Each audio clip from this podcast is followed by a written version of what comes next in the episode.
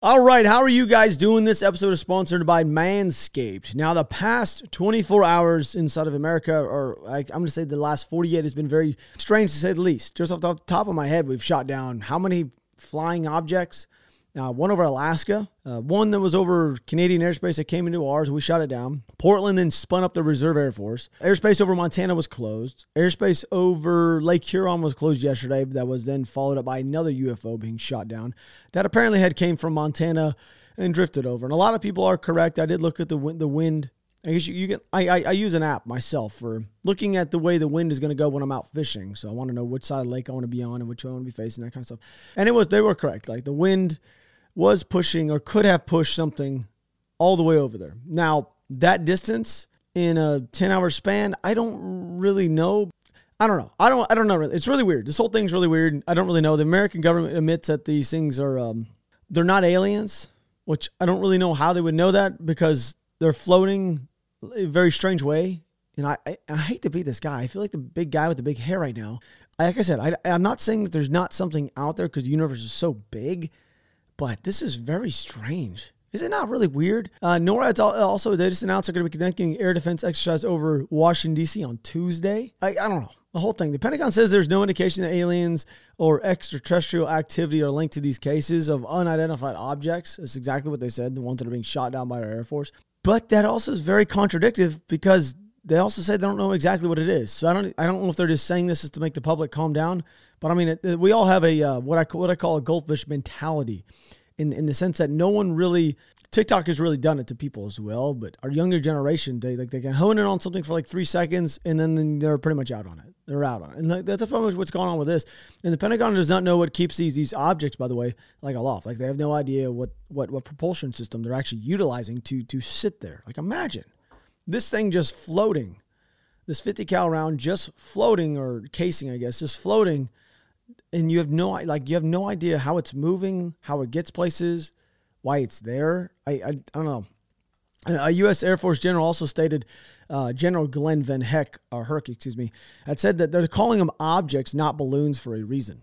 Now, if the U.S. Air Force is calling them objects and not balloons, I mean, you can pretty much tell what a balloon is, right? We, we knew there was a balloon flying over us. And, and, and by the way, China's also blamed us for 10 balloons flying over their country in the last year. I, I also want to throw this out there. The only way for a, a one of our balloons to make it over to China, I don't know if China's ever looked at how winds or the, the wind drift, I guess you'd say, of the world works. I don't know if any, does anybody know this that's watching this? Do you know this, Charles? The wind in the world works from west to east for the most part. That's why you go slower when you fly from Florida to Dallas and not Dallas to Florida. It's because you're going against them with the wind. So if you put a if you put a balloon up in the air and it's flying, you know where it's got to fly over to get to China?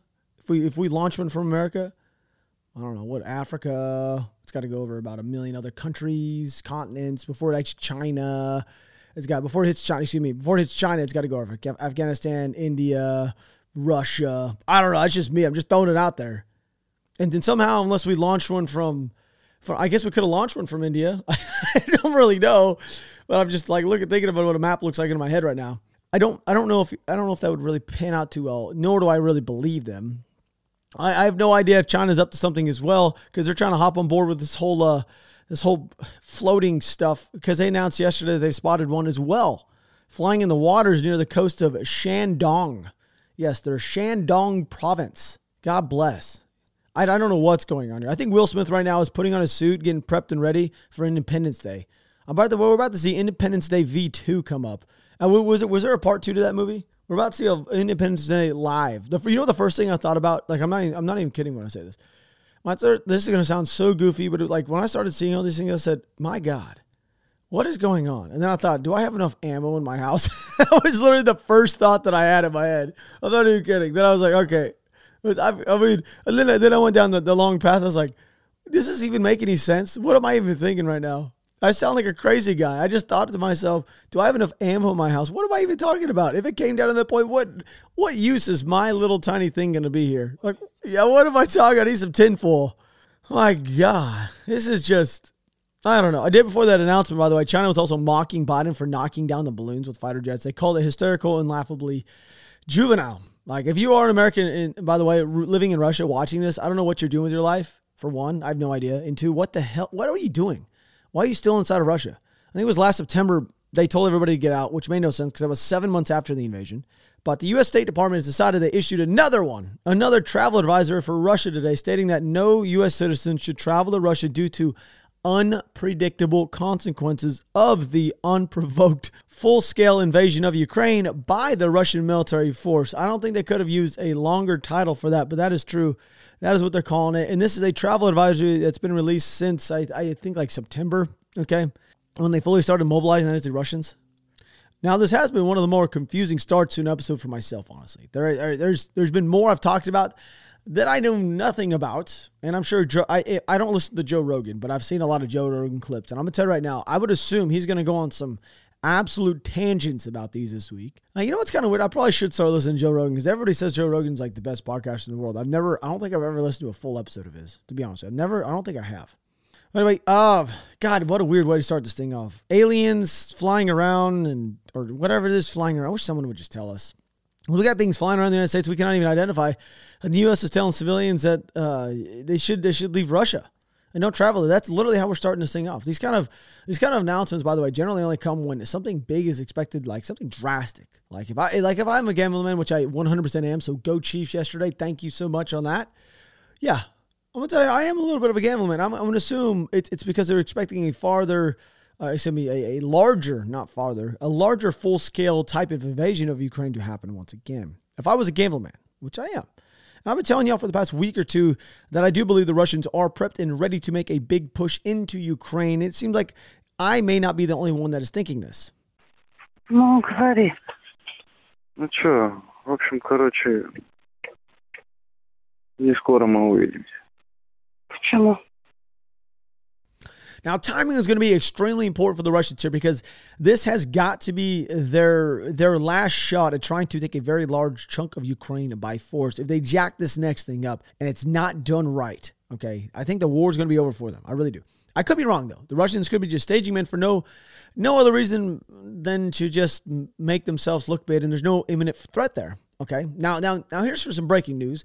Manscaped is now selling beard products. That's right. They've been gone from uh from the waste products to your face to help you replace those bulky razors with their new Hedger Pro Kit. Finally tame your mane by going to manscaped.com and using our code SPEAK for 20% off plus free shipping. Yes, that is right. There'll be a link in the very top description. Use code SPEAK, all caps for 20% off plus free shipping. All right, so this kit right here is going to craft your signature look. This thing is awesome. It'll make you look from Gandalf to totally bear. It starts with this right here. This is the beard hedger. This thing is a juggernaut of fixing faces. First off, this thing is waterproof. Okay, it's cordless. Well, I would hope it'd be cordless if it's waterproof and going to the shower with you. It has 20 different settings, cutting lengths with one guard. So no more messy drawers, hairs all over the place. No one likes that stuff. You guys literally can have yeah, everything you need inside of one one little thing. Look, at you twist it and it goes up. Look at that. You see that? No more messy drawers. 20 lengths has never been so easy for your signature beard look. Plus, this trimmer has a titanium coated T blade that is tough on hair but smooth on your face, leading to a, uh, a single stroke efficiency that brings satisfaction one stroke at a time. The Pro Kit right here is more than just a trimmer, by the way. Just want to throw it out there. It comes with dermatologist tested formulations for post trim care. It also has beard shampoo because everybody's beard is different. It's more coarse, it's more thick, it's easier to damage shampoo, and conditioner comes in this kit. It's designed to moisturize, reducing ingrown hairs, replenishing your natural oils, and promoting beard health. So this bad boy right here, the little beard oil. It's nutrient infused oil that relieves dryness both on your beard and your skin beneath while adding a little shimmer and shine to liven up that look. And it comes with some beard balm to cap this thing off. Hey, you want to style and moisturize your beard while bringing an amazing scent of eucalyptus, rosemary, and lavender when your life or your I guess your your I guess your your man or your whatever you want to be rubbing up against your face wants to smell you. This is what's going to make it happen.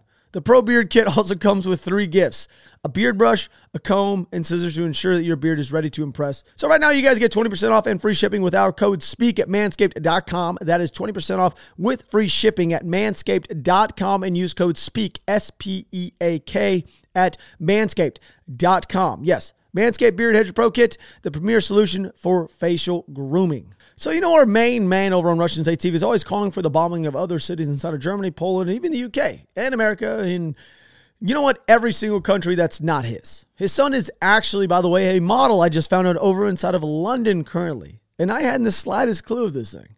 it is very ironic because this this is the same guy we hear over and over again talking about stuff. Actually, matter of fact, just the other day we played this inside of our last episode This this this little clip.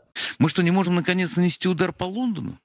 В чем проблема? Now the best part about it is the fact that he's he's always calling for for men to stand up and fight for the motherland, and his own son doesn't even live in Russia. It honestly looks like they've, they've completely disowned this kid. I guess I would assume because his own father's calling for London to have bombs dropped on it while his son is living there. I don't know if this is the way the Russians just have like like their mentality is. It's just so weird, so weird.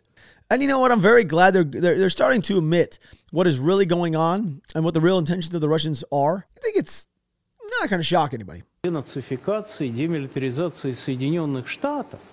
Но вообще договор... Now maybe the stuff that's floating around the northern part of America is being sent in by the Russians. I don't know. For some reason, this thing, that's the first thing that comes to mind. It's, it's not really going to happen. But I, I, it can't be them. They can barely even like get their men on the front line to do stuff they want to do. They they're not going to be able to make floating stuff that are shipped as Tic Tacs. But I know that's not the case. Okay, but what this guy's calling for would end up being uh, an all-out war in the sense that it, it's why it hasn't happened yet. Nor do I believe it's going to happen unless they want this thing to spill into something much larger. The Russians have a problem with living in the past. Like we're going to hear them talking about World War II constantly. We always do. Don't get me wrong, I'm a big World War II guy. But that's because I enjoy the history of it, not because it's something I want to bring up daily, like literally daily, in order to justify or rationalize why I would be inside of Ukraine. And just so everybody did catch that, the, agreement he's talking about is from 1814. 1814, what is that? 208 years ago. 208 years ago.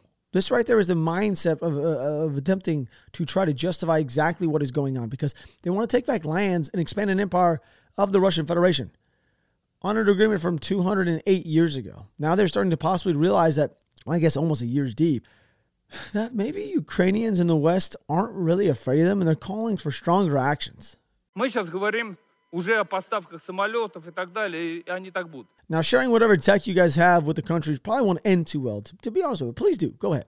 I mean, just to throw this out there, Venezuela, pretty corrupt. Just gonna throw it out there. Might be one of the most corrupt places on planet Earth. Go ahead and give them your, your best stuff because I, I guarantee you the highest bidder will win in the end. Just gonna throw that. How much money does America? We will literally we could pay for anything at this point. Like what what are they asking? What are they talking about? Go ahead and give it to Venezuela. Please do. And God bless for them for thinking that that even for the slightest slightest slippage that North Korea would have any dog inside of this fight. If you're if you're counting on North Korea and the North Koreans to strike America, then you've already lost without the actual war even starting. Now we're going to bounce over to some mapping because the Russians have been able to take back some ground in the northern portion of the country in an area where we haven't seen very much movement at all, and that is right here. You guys see this? That's the chunk I just added back. Now, I, I don't know if this is this is like a a huge thing, or it's just the, the Ukrainians pushing back, or maybe they, they, they did get their teeth kicked in. The Russians actually do control the land and might be pushing more westernly, for all I know. I have no idea. But for right now, I know the Ukrainians have lost this chunk right here. They've given it back to the Russians, most likely not on purpose. But I don't know if this is part of the big offensive plan that's going on, or if they're just having some success here. But we're going to shift shout, shift, shift. We're going to shift south out of this area down through here. So we go past Svatove, and this is where we're going to be looking at here is outside of Kreminna. Okay. They, they have been able to push more westerly out towards Torske. So the, the Russians have been able to push, and they're back inside the same area which they had actually gained access to about two weeks ago. Then they lost it, and then they lost more ground. They overextended themselves like they have in the past. But they've also not just done that; they've also been able to to uh, push the Ukrainians more southernly out of Ploshchanka. So now the, the Ukrainians were able, they have, they were forced to push more southernly out of here. Not only that, the Russians now took a big chunk through here. So they are gaining a little bit of momentum and ground on the northern side of Kreminna and pushing more west. So we've said this in the last couple episodes. I'm going to repeat it every single episode until it's it's ingrained in everybody they understand. The Russians do not care. Do not care how many how much men or lives or anything they lose as long as they win. They don't care. If they're taking back ground, which they are right now, the Ukrainians are taking back ground. The Russians have the advantage right now. They don't care if they lose 10,000 men, a million men, or 10 million men, as long as they achieve their goals, which right now they have not really put out there what their goals are. And I think that has more or less to do because it's very hard for them to determine, even though I did see. Um, yeah, Kadyrov. So that guy, he did just put out uh, yesterday in this in this meeting. I was I listened to the entire thing. I I'm not going to put it out there, but he said they're going to take Poland, or up until Poland, they're going to take Kiev, they're going to take Kharkiv, they're going to take Odessa, they're going to take everything. It's happening. They're going to take it. So they're still pushing that. He's still pushing that narrative. I don't know if that's just to motivate his men or not, because I mean they have really no way of being motivated on the ground right now. But they are winning inside of certain areas like this. This is kind of a big deal. Okay, we, we're seeing we're seeing them take control of areas that were once not well. They no one had really control of. So now we're sliding down to Bakhmut through here. The Russians do control the northern trench line that is north of Kras- Krasnohora. Krasnohora itself has been taken. So Krasnohora itself has been it's it's been taken by the Wagner forces. Has been confirmed as well.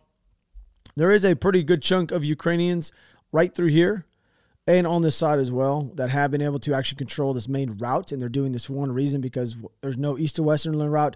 They do have one route in and out of the cities, we do know. I will say, you guys see these little tiny black X's right here. So this is the train tracks. This top one is the train tracks that flows in and out of the city right there. That bridge has been blown, and then this main one has also been blown. So if the Russians do somehow make it through on this side, they're going to be funneled to this northern part of the city or through here on this southern part. They're not going to really be able to use this one, just so everybody is aware, because that main route is pretty much going to be cut off for everything big, large, and heavy. Going to be coming through there. So they're probably going to take that northern or southern right, which might be a reason why we're seeing it so slow through there. Uh, the Avansky, this whole area has actually been it's been actually been held off pretty well. I'm going to give them props. Once again, the Ukrainians are holding off really well, other than the trench line on the northern side being taken completely.